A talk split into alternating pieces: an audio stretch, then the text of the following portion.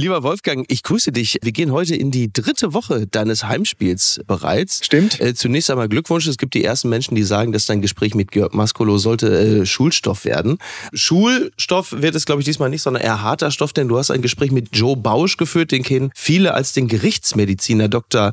Josef Roth im äh, Kölner Tatort, was aber die meisten wahrscheinlich gar nicht wissen. Joe Bausch hat 35 Jahre lang in der Justizvollzugsanstalt Werl gearbeitet, also ist ein Hochsicherheitsgefängnis für Schwerverbrecher, Serienmörder, Vergewaltiger. Also viele Jahre lang unter den härtesten der Harten, kann man sagen. Und äh, darüber habt ihr gesprochen. Darüber haben wir gesprochen, weil das natürlich etwas ist, was sein Leben maßgeblich beeinflusst hat. Er war dann zum Schluss im Bürokraten- und Beamtendeutsch heißt das leitender Medizinaldirektor. Mhm und hat also nun die ganzen Jahre hinweg mit Menschen zu tun gehabt, die schlimme, die schwere, die schwerste Verbrechen begangen hat. Um mal ein paar Namen zu nennen, Dieter Degowski mhm. kennt man, einer ja. der Geiselnehmer von Gladbeck, der vor ein paar Jahren rausgekommen ist. Der andere Rösner sitzt noch. Frank Gust, ein Mann, der auf grausame Art und Weise vier Frauen umgebracht hat. Oder jetzt gehen wir sehr weit zurück in die Vergangenheit. Eine Frau, Hermine Braunsteiner Ryan, die eine furchtbare Aufseherin im Konzentrationslager Majdanek gewesen ist, auch mhm. schlimmste Verbrechen begangen hat.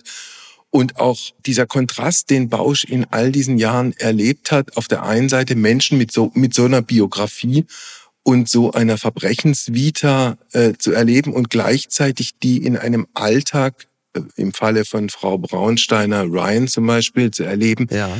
als eine eigentlich nette ältere Dame, der man wüsste man die andere Geschichte nicht durchaus auch sein Kind anvertrauen würde. Mhm. Das alles ist natürlich wahnsinnig spannend, wahnsinnig interessant, so tief in die menschliche Psyche hinabzusteigen, sich auch Gedanken zu machen über Schuld, Sühne, Resozialisierung, sofern sie denn möglich ist. Aber das bedeutet natürlich gleichzeitig auch, dass das Ganze nicht nur äh, sehr intensiv und sehr spannend ist, sondern auch sehr, sehr heftig. Das bedeutet, es geht unter anderem um schwerste Gewaltverbrechen, Sexualverbrechen, um Suizid, um schweren Drogenmissbrauch, andere schlimme Dinge.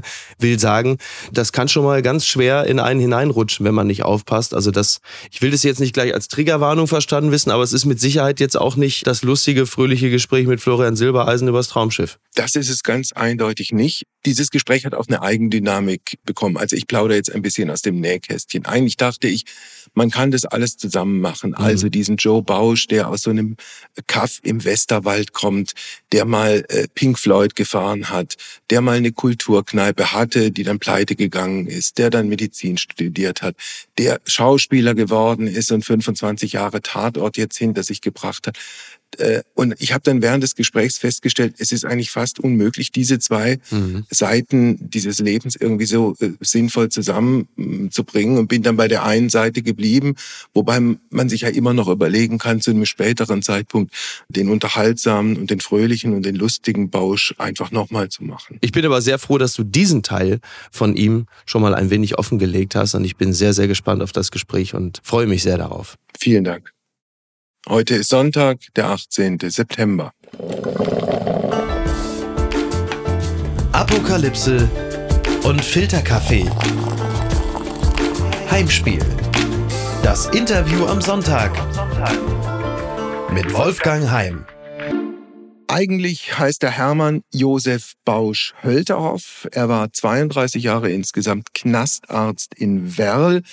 Er schreibt Bücher und er gibt als Schauspieler seit 25 Jahren im WDR-Tatort den Rechtsmediziner Dr. Josef Roth. Herzlich willkommen, Joe Bausch. Hallo, Wolfgang. Wir kennen uns schon eine ganz geraume Zeit. Wir haben in der Vergangenheit viele Sendungen miteinander gemacht.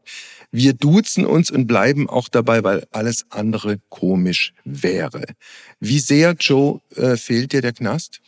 Du, ich kann äh, gut drauf verzichten im Augenblick sowieso, weil ich gar keine Zeit hätte, mich damit zu beschäftigen. Und ich finde, 32 Jahre ist dann auch mal lange genug. Ja. Das eine oder andere Gesicht würde ich gerne noch mal sehen, einfach nur um äh, zu wissen, wie geht's dem, wohin hat er sich entwickelt, gibt's denn noch in Wern oder haben sie den auch entlassen? Aber äh, das hält sich auch in Grenzen. Du bist jetzt seit vier Jahren, wenn ich es richtig sehe, nicht mehr als leitender Knastarzt in Werl unterwegs. Hast du denn in diesen vier Jahren irgendwo draußen in dieser schönen Republik einen gesehen, getroffen, den du von innen kennst? Ja, ich habe einige gesehen. Zuletzt einen bei einer Lesung von mir, der tauchte da auf und äh, sagte mir dann in der Pause, ja Doc, ich wollte mal gucken, was Sie so machen auf der Bühne, Sie mal wieder sehen. Äh, das ist ja ganz schön. Eine gewisse Anhänglichkeit gibt's ja bei dem einen oder anderen. Äh, dann gibt's immer mal wieder Begegnungen im Intercity oder an irgendwelchen Bahnhöfen irgendwo zwischen Stuttgart und Berlin. Ah. Mit einigen kommt man ins Gespräch und andere wechseln demonstrativ die Straßenseite.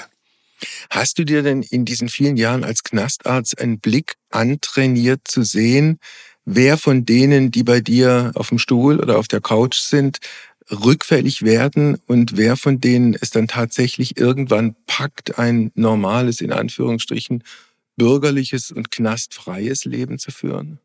Ja, ich denke schon, dass ich mir da einen Blick angeeignet habe. Das hat ja auch mit Erfahrung zu tun. Natürlich, ich habe am Anfang auch ein, zwei, dreimal wirklich äh, dramatisch daneben gelegen. Also wo ich dachte, der hat's gepackt, der kommt nie wieder. Und der war kurz danach da und hatte wirklich ein ganz mieses Verbrechen begangen zwischendurch. Aber man wird ja auch im Laufe der Zeit erfahrener. Mit manchen hat man ja auch häufigere Begegnungen. Das heißt, man merkt, ob sich jemand entwickelt im Sinne einer Resozialisierung, ob jemand einfach empathischer ist, ob jemand eine realistische Perspektive sich geschaffen hat für die Zukunft oder ob er irgendwie äh, sich maßlos überschätzt oder die Welt draußen. Man merkt schon, ob jemand irgendwie auch äh, es geschafft hat, eine Distanz zur Subkultur zu halten über viele Jahre. Äh, ich weiß natürlich auch, ob der ein oder andere wieder Drogen konsumiert oder auch wie oft er das tut. Das kriege ich ja auch häufiger mit als sonst jemanden. Also ich habe eine ganze Reihe von Parametern, die mir zumindest helfen, halbwegs objektiv so eine Prognose zu wagen. Ist das, was du gerade gesagt hast, oder anders formuliert, ist da letztlich die wichtigste Voraussetzung für ein straffreies Leben nach dem Knast, dass sich jemand ehrlich, offen und auch schmerzhaft mit der eigenen Tat oder den eigenen Taten auseinandersetzt?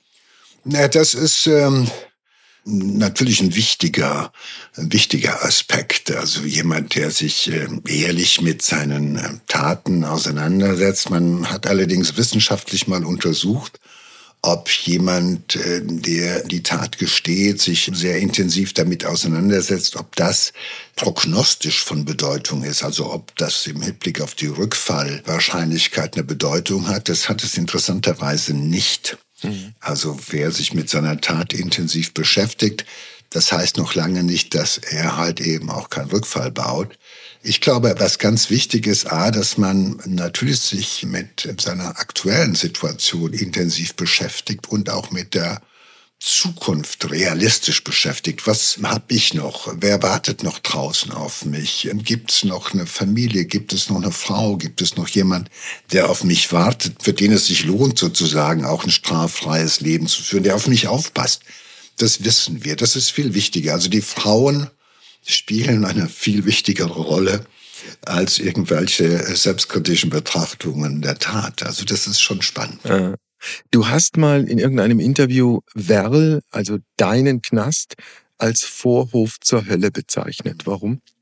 Naja gut, so Werl ist ein Hochsicherheitsgefängnis. Also kein Gefängnis mit einer Hochsicherheitsabteilung wie so viele, sondern es ist komplett Hochsicherheitsgefängnis. Dort ist die Crème de la Crème de la Crème untergebracht. Also was weiß ich, 150 Sicherungsverwahrte, über 200 Menschen in äh, lebenslangen Haftstrafen, Menschen, die Mitgefangene malträtieren, versuchen zu fliehen oder Geiseln zu nehmen und so weiter. Also das ist die Gemengelage. Wer da landet, der hat sich das weitestgehend auch erstmal verdienen müssen. Und die Hölle oder die Vorhölle, das sind ja nicht wir, die Mauern, die Türme der Stacheldraht, sondern die Hölle, das sind ja die Mitgefangenen. Weil eines weißt du im Knast. Der Typ, der über dir schläft, neben dir arbeitet, mit dir Sport macht, äh, wie auch immer neben dir im Gottesdienst kniet. das ist auch ein Verbrecher. Und der ein oder andere ist härter als du selbst. Auch wenn du zu den härtesten zählst, gibt es immer noch einen. Es kommt der Tag, da begegnest du einem, der ist noch härter. Und der lässt sich das spüren. Und das ist im Endeffekt das, was den meisten wahnsinnig viel an, ja, das macht Angst. Das muss man sagen. Es macht vielen tatsächlich Angst. Mhm. Und das ist die Hölle, die eigentliche Hölle. Bedeutet dann, um es konkret zu machen, du bist als Gefangener, sagen wir mal, in einer Zelle mit zwei, drei anderen, dass es nicht unproblematisch ist, einfach einzuschlafen, nicht wissend, was dann passiert? Naja, du willst natürlich wissen, was ist das für einer, mit dem du da diese zehn Quadratmeter teilst? Weshalb sitzt der da? Ist der unberechenbar? Ist das ein Psychopath? Wo ist der Fehler bei dem? Und viele verraten dir das ja nie sofort und sagen, hallo, guten Tag, ich bin der Werner, ich bin Doppelmörder, aber macht ja nichts draus. Ähm, ich bin ja jetzt im Gefängnis, hier mache ich das ausnahmsweise nicht. Sondern du lebst auf engstem Raum. Das heißt, du wirst ähm, auch diesen, der Mentalität, die ist unterschiedlich. Der eine hat andere Vorstellung von Hygiene als du. Der nächste, der eine furzt und pupst vor sich hin und macht die Toilette nicht ordentlich sauber, so wie du das möchtest oder frisst so furchtbar, dass du ihm nicht zugucken magst oder wie auch immer. Das sind ja Momente, wo man auf engstem Raum, wenn man sich 23 Stunden lang nicht aus dem Wege gehen kann, wie du und ich das könnten, die dann, sage ich mal, ähm, die Gefahr bergen, dass man aneinander gerät. Und dann guckst du dir den anderen an und dann ist es nicht immer so, dass die Jungs mit den dicken Armen die gefährlichen sind, sondern manchmal sind es diejenigen, wo du denkst, hey, dem traust du eigentlich nichts zu, der aber dann richtig fies und mies sein kann. Deshalb ist man immer sehr darauf angewiesen, herauszufinden, mit welchem Spannmann, so nennt man den ja im Knast, den zweiten, der mit dir untergebracht ist, ist ja der Spannmann. Der spannt alles, der kriegt alles mit, der will auch alles wissen, weil das ist sozusagen in seinem ureigenen Interesse, das herauszufinden. Und wenn du dann einen guten Mal hast, dann willst du den auch nicht loswerden, aber am liebsten ist es dir natürlich, wenn du wenigstens in deiner Schlafenszeit oder sowas alleine für dich in einem Haftraum bist. Das ist, ich habe in jeder Sprechstunde gab es Männer, die zu mir hingekommen sind und gesagt haben, bitte helfen Sie mir, ich brauche eine Einzelzelle, ich halte das nicht mehr aus. Also ich habe vor vielen Jahren mal eine Sendung mit Heinz Sobotta gemacht. Mhm. Heinz Sobotta war ein ehemaliger österreichischer Zuhälter und Schwerstverbrecher, der ist bekannt geworden, als er vor vielen Jahren dieses Buch Der Minusmann geschrieben hat.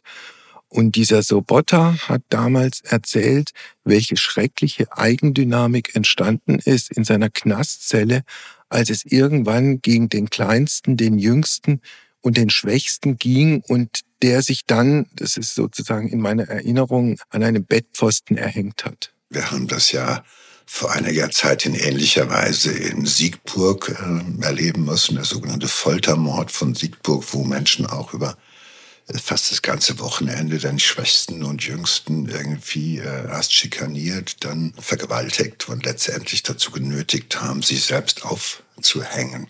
Und das ist natürlich eine besondere Dynamik, wenn du das Pech hast, als der Schwächste oder der Empfindlichste oder der weniger skrupelloseste in so einer Gemeinschaftszelle zu landen, wo es zu so einer Entwicklung kommt, dass äh, das ist schwierig, gar hm. keine Frage. Wie viele Suizide hast du in deiner Zeit als Arzt im Knast erlebt, plus minus? Ich meine mich genau an die Zahl zu erinnern. Es waren äh, 87 in den 32 Jahren und ein paar Monaten, mhm. die ich selbst sozusagen betreut habe, im Sinne von, dass ich die entweder die versuchten Reanimationsmaßnahmen durchgeführt habe oder dass ich halt die Leichenschau durchgeführt habe. Es ist meistens der Anruf kurz morgens nach sechs, zwei, drei Minuten nach sechs oder in dieser Zeit um sechs Uhr morgens, wenn die sogenannte Lebendkontrolle durchgeführt wird durch die Beamten, die also die Zellen öffnen und dann mal schauen, was ähm, einen Blick da hineinwerfen, jeden mal ansprechen und gucken. Und wenn's dann, äh, wenn dann das Telefon bei mir klingelte, wusste ich, du musst schnell gehen. Oder die sagten, es hat Zeit, äh, es ist schon kalt. Wie viel von diesen 87 Suiziden hättest du möglicherweise verhindern können? Also ich denke mal keinen einzigen, weil wenn wir es äh, können oder wenn wir darum wissen, dass jemand gefährdet ist, geben wir alles, um es zu verhindern. Es geht so weit, dass wir jemand sogar in Kamera überwachten, mit Nachtsichtkamera ausgerüsteten Zellen unterbringen, viertelstündlich beobachten. Da wird ein großer Aufwand betrieben. Aber manchmal ist es halt so, dass es einen doch überrascht. Mhm. Es ist ungefähr 25, 30 Prozent des Geschäftes des Anstaltsarztes, darüber zu befinden, ob jemand selbstmordgefährdet ist oder ob er das nicht mehr ist oder ob er es wieder ist. Man kann sich vorstellen, der Suizid ist die häufigste Todesart im Gefängnis und insofern beschäftigt diese häufigste Todesursache auch natürlich uns Ärzte am allermeisten, aber es ist immer auch verdammt schwierig, weil weißt du, der ein oder andere, der sagt, ja, wenn ich jetzt äh, keinen Besuch mehr kriege, dann mache ich mich weg oder schreibt nach Hause, schickt mir Tabak oder ich weiß nicht, was ich tue, dann wird der auch natürlich zum Arzt gebracht und dann gibt's andere, die sind immer still und an irgendeinem Tag hängen sie am Fenster und keiner hat es kommen sehen. Und das sind dann Momente, die tun einem schon auch naja, weh tun sie einem auch als Arzt, es geht dann schon nach. Und es gibt natürlich auch den Unterschied bei denen oder von denen, die bilanzieren, also die dann sagen, okay, ich bin 52, ich habe jetzt nochmal 15 Jahre gekriegt und die Sicherungsverwahrung habe ich keinen Bock drauf, ich hänge mich weg, wenn es gerade passt. Und dann tun die das, damit kann ich einigermaßen umgehen und äh, das beschäftigt mich auch nicht so lange. Aber jemand, der so kurz vor der Entlassung stand, Angst vor der Zukunft hatte oder ein Drogenabhängiger, der irgendwie das Gefühl hat, dass er die Kurve nicht mehr kriegen wird draußen, dass er bald wieder zurückkommen wird und deshalb in ein tiefes Loch fällt. Mhm. Oder ein psychisch Kranker, der sozusagen in Verkennung der Realität sowas macht, das ist schon etwas, was mich dann wirklich nachhaltig beschäftigt. Lass uns über ein paar Namen sprechen, wissend, dass es sowas wie eine ärztliche Schweigepflicht gibt auf der einen Seite. Auf der anderen Seite, die Namen, die ich jetzt nenne, sind alle öffentlich zugänglich und äh, medial vielfach schon präsentiert worden. Der vielleicht bekannteste Dieter Degowski, also der Mann, der mit Rösner zusammen Gladbeck zu verantworten hat. Diese Katastrophe äh, endend auf dieser Autobahn, ich glaube in Nordrhein-Westfalen. Degowski ist seit ein paar Jahren wieder frei. War das eine richtige Entscheidung, ihn rauszulassen? Ich denke schon, weil erstens, äh, das muss ja auch die Perspektive sein. Das heißt, wenn erstens äh, Degowski hat 25 Jahre oder 26 Jahre im Knast äh, gesessen. Es ist auch jemand gewesen, der sich an allen Resozialisierungsmaßnahmen beteiligt hat, Schule gemacht hat, eine Ausbildung gemacht hat, die Ausbildung abgeschlossen hat. Es sind eben viele Sachen gelungen, die man ihm erstmal gar nicht zugetraut hätte. Mhm. Also er hat alle Angebote, die der Strafvollzug ihm gemacht hat, hat er angenommen und äh, Einzelgespräche geführt und was nicht alles, also alles Gewalttäter, Therapien absolviert. Und wenn man das dann so lange schafft, über so lange Zeit irgendwo im Knast unauffällig zu sein, dann denke ich, sind das die Voraussetzungen, dass man sagen kann, okay, da will auch der Gesetzgeber und auch der Richter will, dass man dann sagt, wird dann entlassen. Dann ist es auch richtig. Wenn jemand hingegen während dieser ganzen Knastzeit weiter damit auffällt, dass er in der Subkultur unterwegs ist, dass er Drogen konsumiert, dass er Mitgefangene malträtiert, also sozusagen ein kriminelles äh, Leben fortführt unter Bedingungen des Gefängnisses, dann qualifiziert der sich natürlich nicht für eine Entlassung. Das muss man ganz klar so sehen. Wo lebt denn dieser Degowski jetzt? Hat er eine neue Identität bekommen? Er hat eine, aus nachvollziehbaren Gründen natürlich eine neue Identität bekommen und äh, lebt jetzt irgendwie unerkannt und friedfertig und friedlich mitten unter uns. Und wird natürlich auch regelmäßig irgendwie von Menschen besucht, die gucken, wie es ihm geht, was er so treibt. Mhm und bleibt natürlich in gewisser Weise auch weiter auf dem Schirm, um das mal vorsichtig zu sagen. Okay, dann gibt es Frank Gust, ein vierfacher Frauenmörder, ein Mann, mit dem du äh, von Berufswegen im Knast viel zu tun gehabt hast. Ein Mann im Übrigen auch, der als sehr klagefreudig gilt.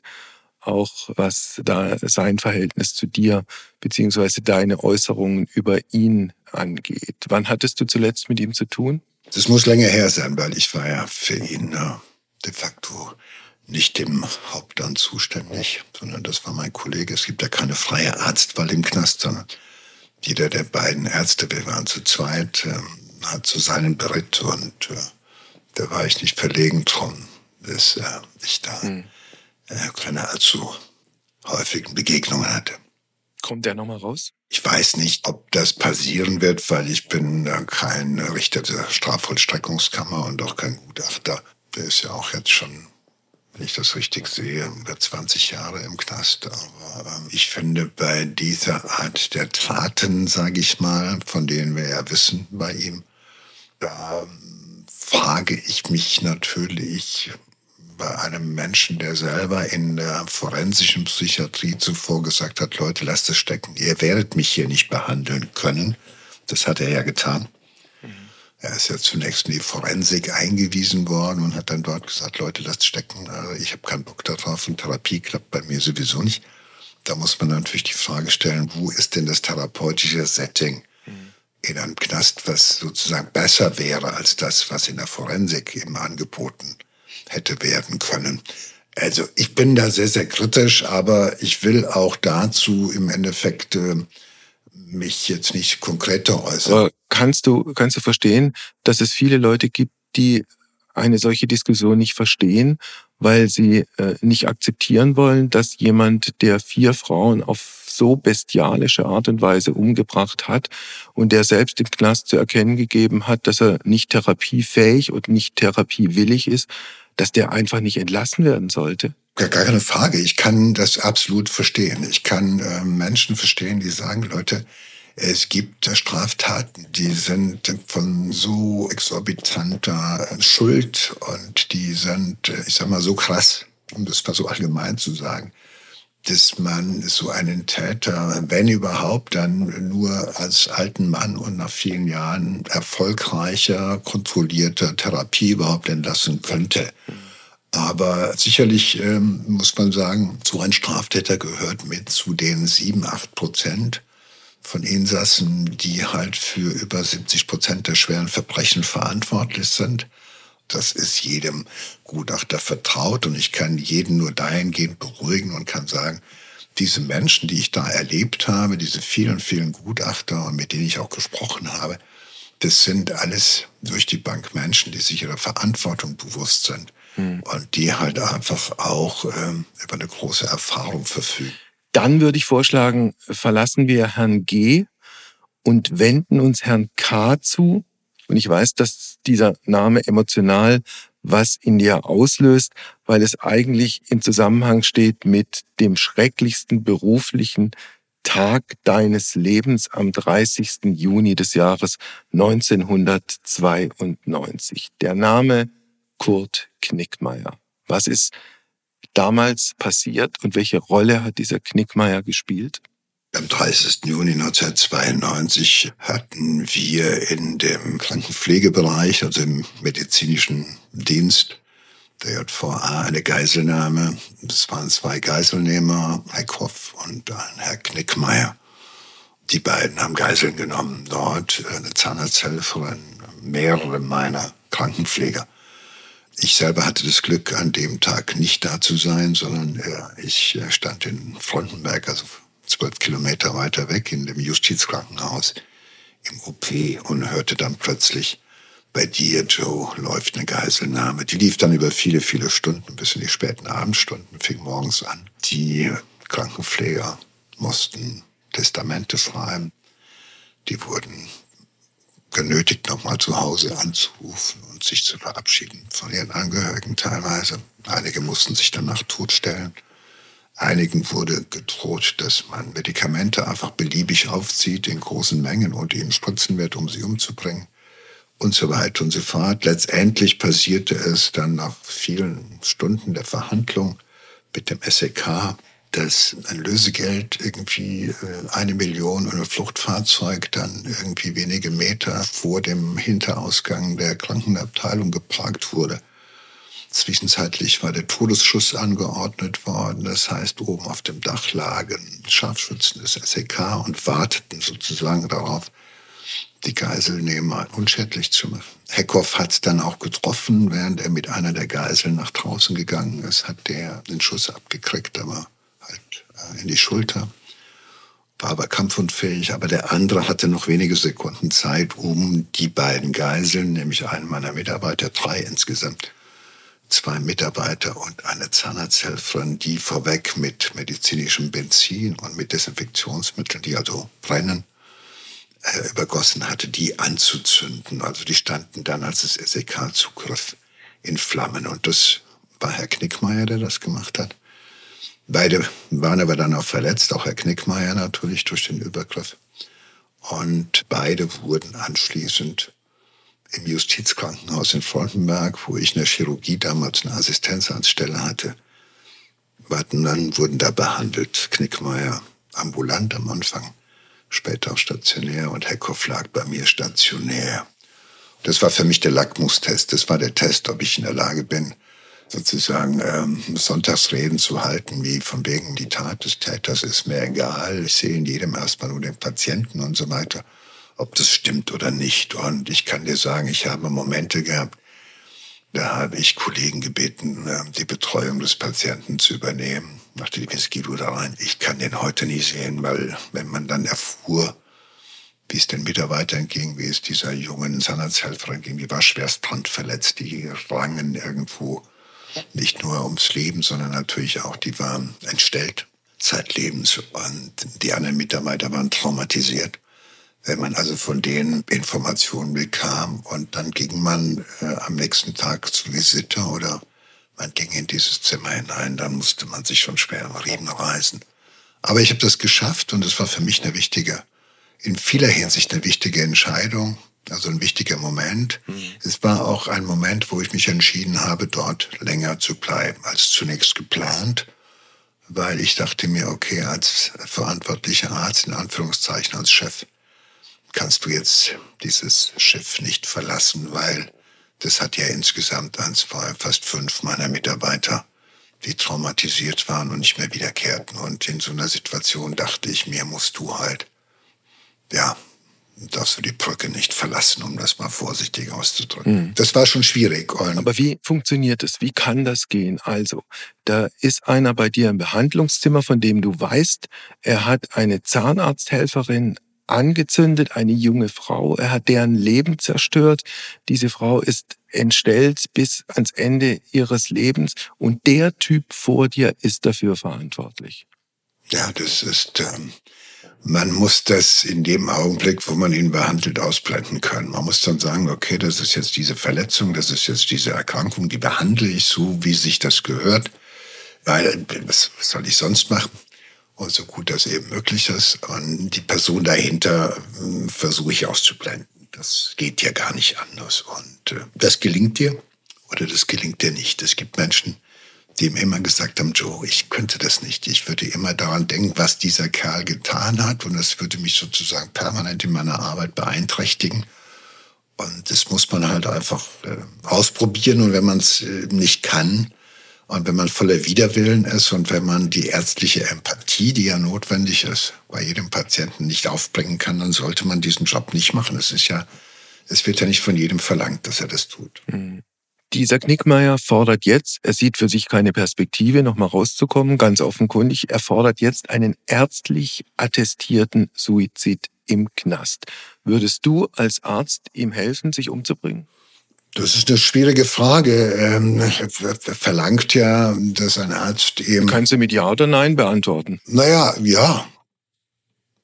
Ja, also äh, ich sage das mal ganz einfach. Äh, A, jeder Insasse eines Gefängnisses hat nach unserem Gesetz den gleichen Anspruch und ist da gleichgestellt. Es gibt eine äh, Äquivalenzvorschrift, also der Gleichbehandlung von Patienten im Gefängnis mit denen, die draußen sind. Und ähm, wenn er das ähm, für sich so entscheidet, dann muss es halt eben auch jemand geben, der sagt, hier ist das Zeug, hier lege ich das hin. Nehmen muss es allein. Insofern ist es nicht unbedingt ein ärztlich assistierter Suizid, sondern wir wissen, es ist momentan in der Gesellschaft halt schwierig. Das Gesetz ist da, aber momentan weiß noch keiner, ähm, wie finde ich einen Arzt, der mir das Zeug ähm, denn auch äh, verschreibt und gibt weil das ist ja die zweite Kiste.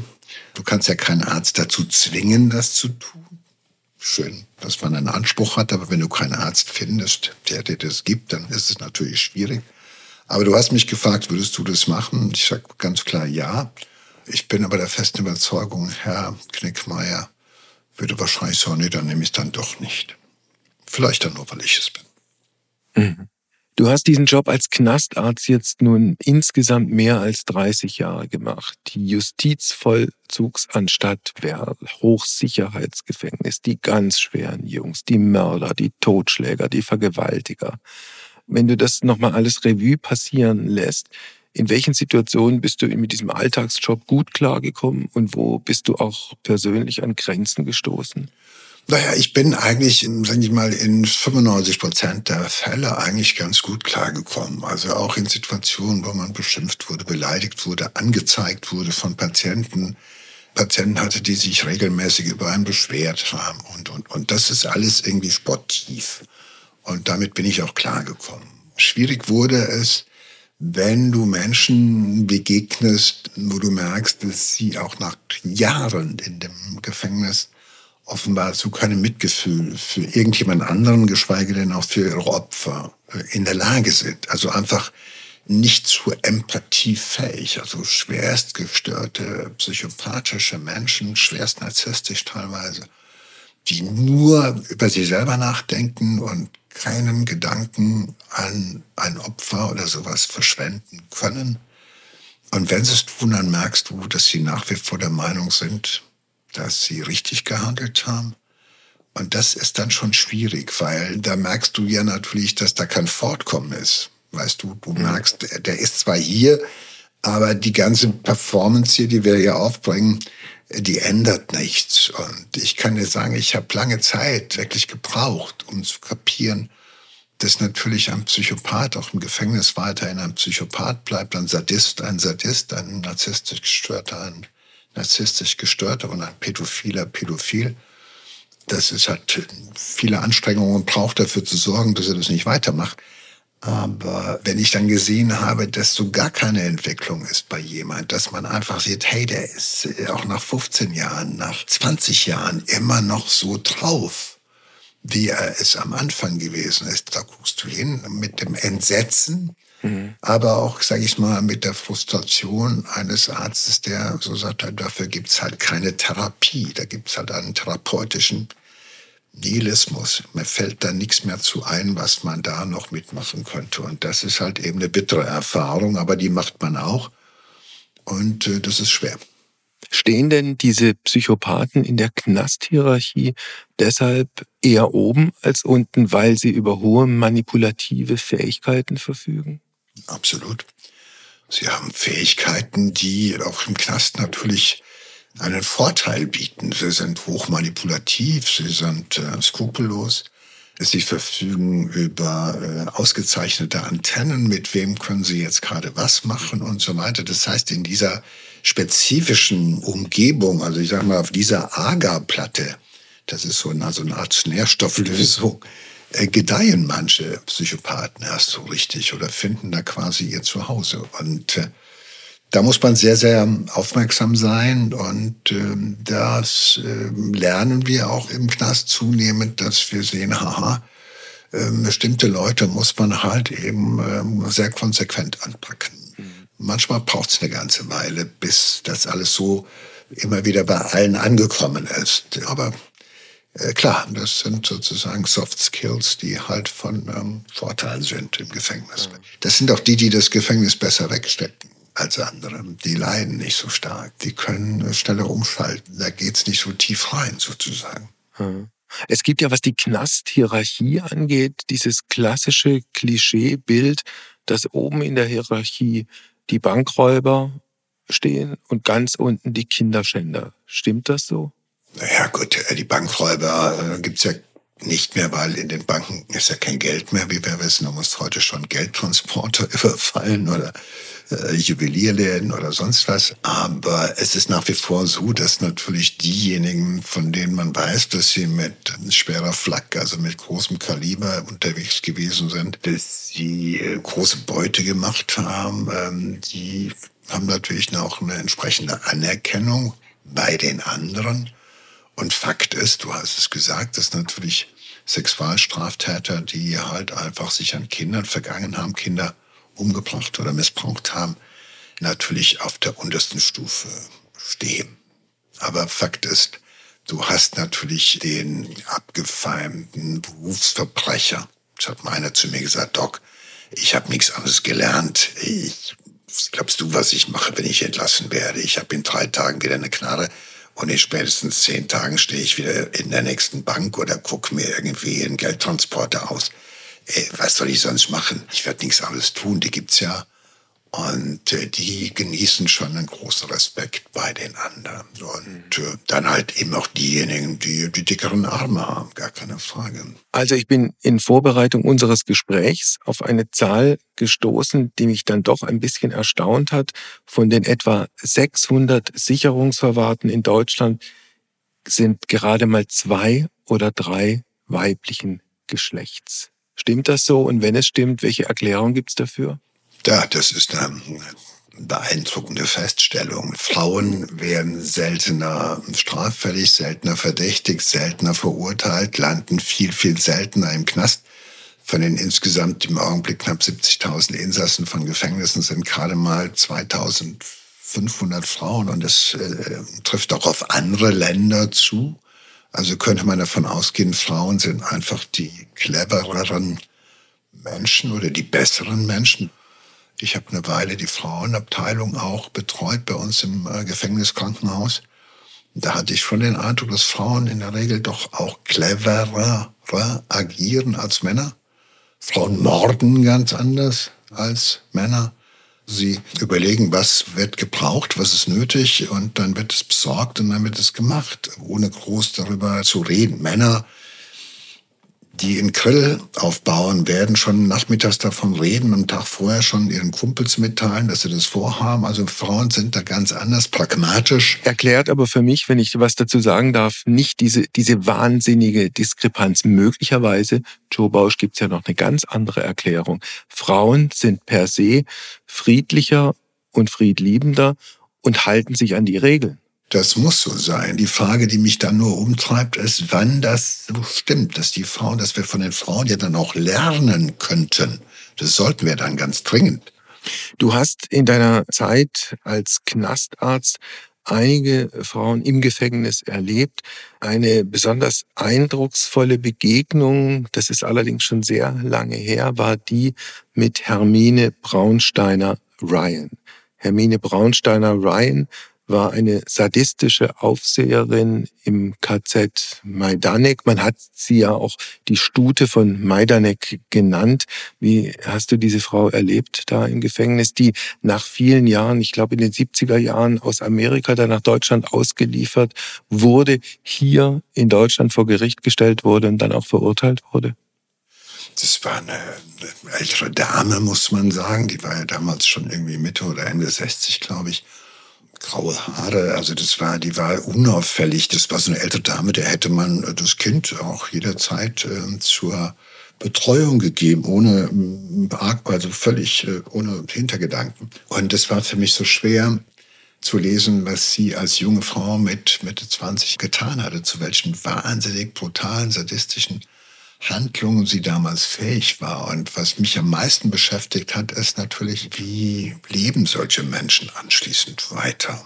Diese sadistische junge Frau, wurde die dann nachher eine liebevolle, zärtliche Ehefrau und Mutter?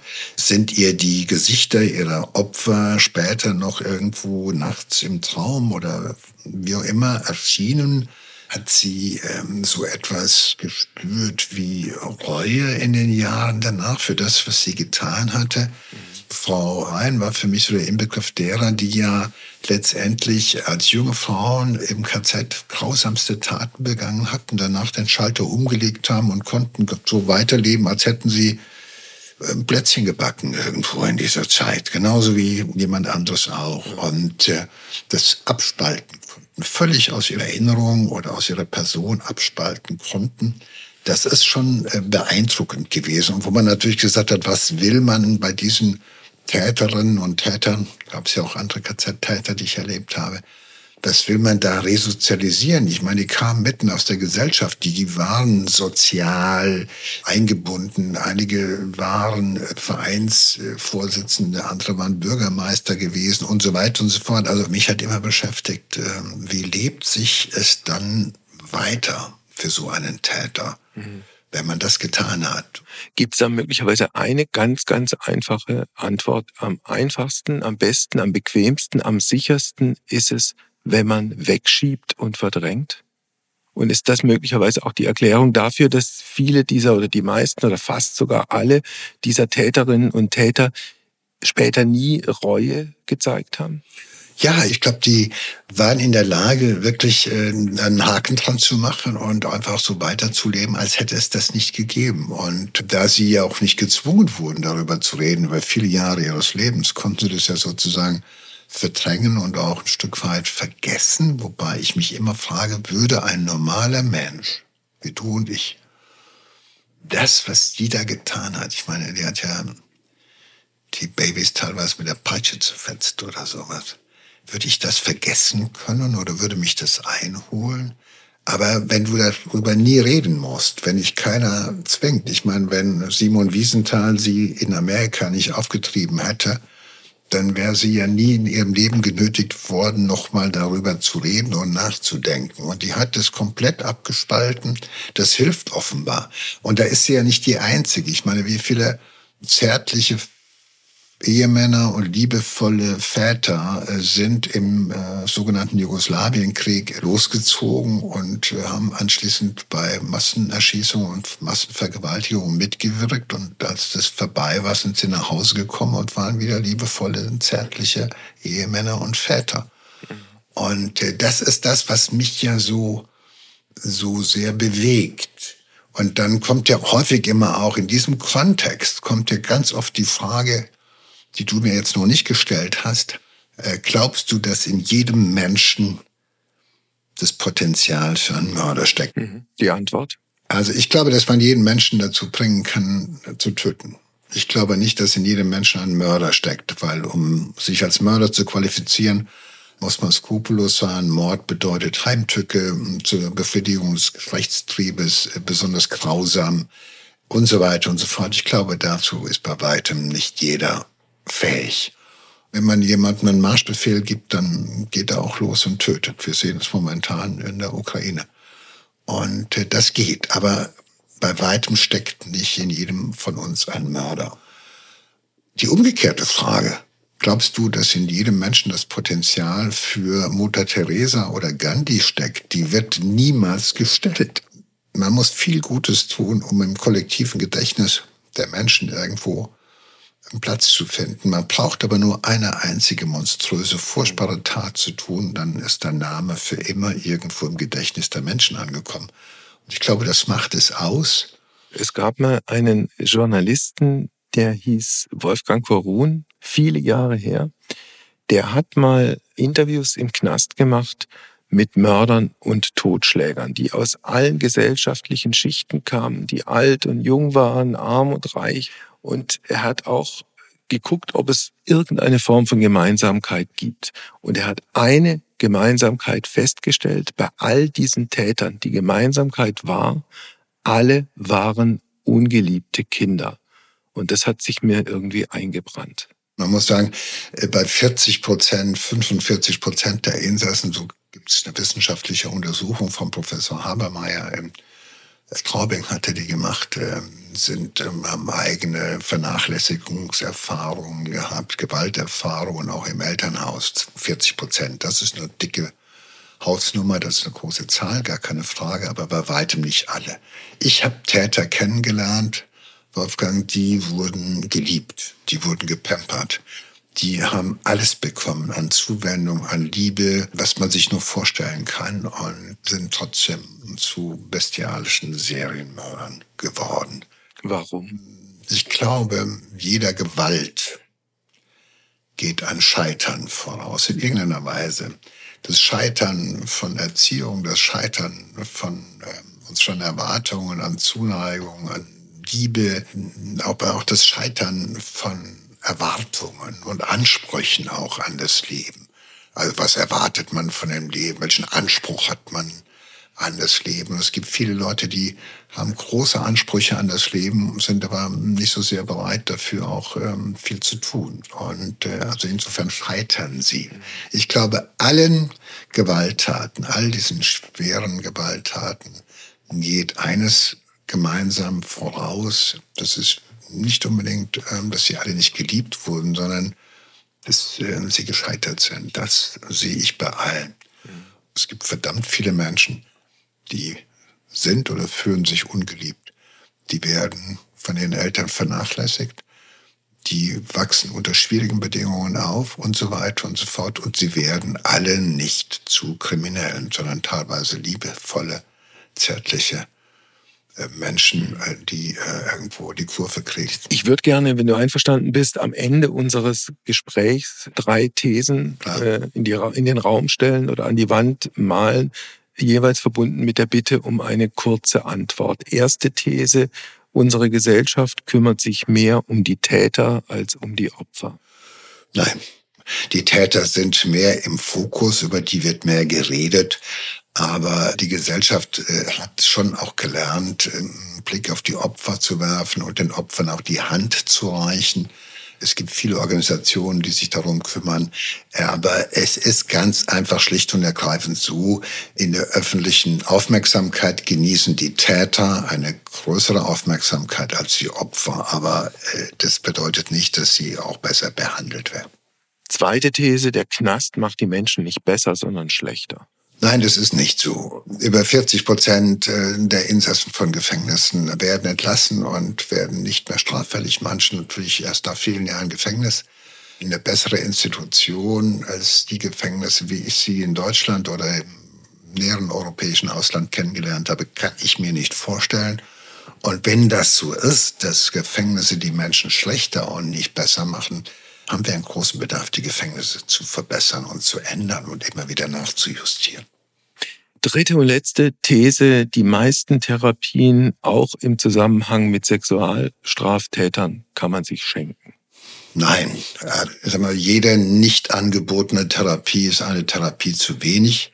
Manchmal braucht es halt eben verschiedene Anläufe. Das kennen wir aus, aus der Medizin. Bei schwierigen äh, Erkrankungsgeschichten oder Persönlichkeitsstörungen braucht es manchmal mehrere Anläufe. Entscheidend ist, dass wir Therapien finden, die variabel und reliabel sind. Das heißt, die immer wieder auch wissenschaftlichen Ansprüchen genügen und nicht nur im Einzelfall etwas bewegt haben, sondern dass man nachvollziehen kann, was ist da gelaufen, was ist passiert. Und da würde ich mir manchmal eine größere, sage ich mal, Wissenschaftlichkeit wünschen.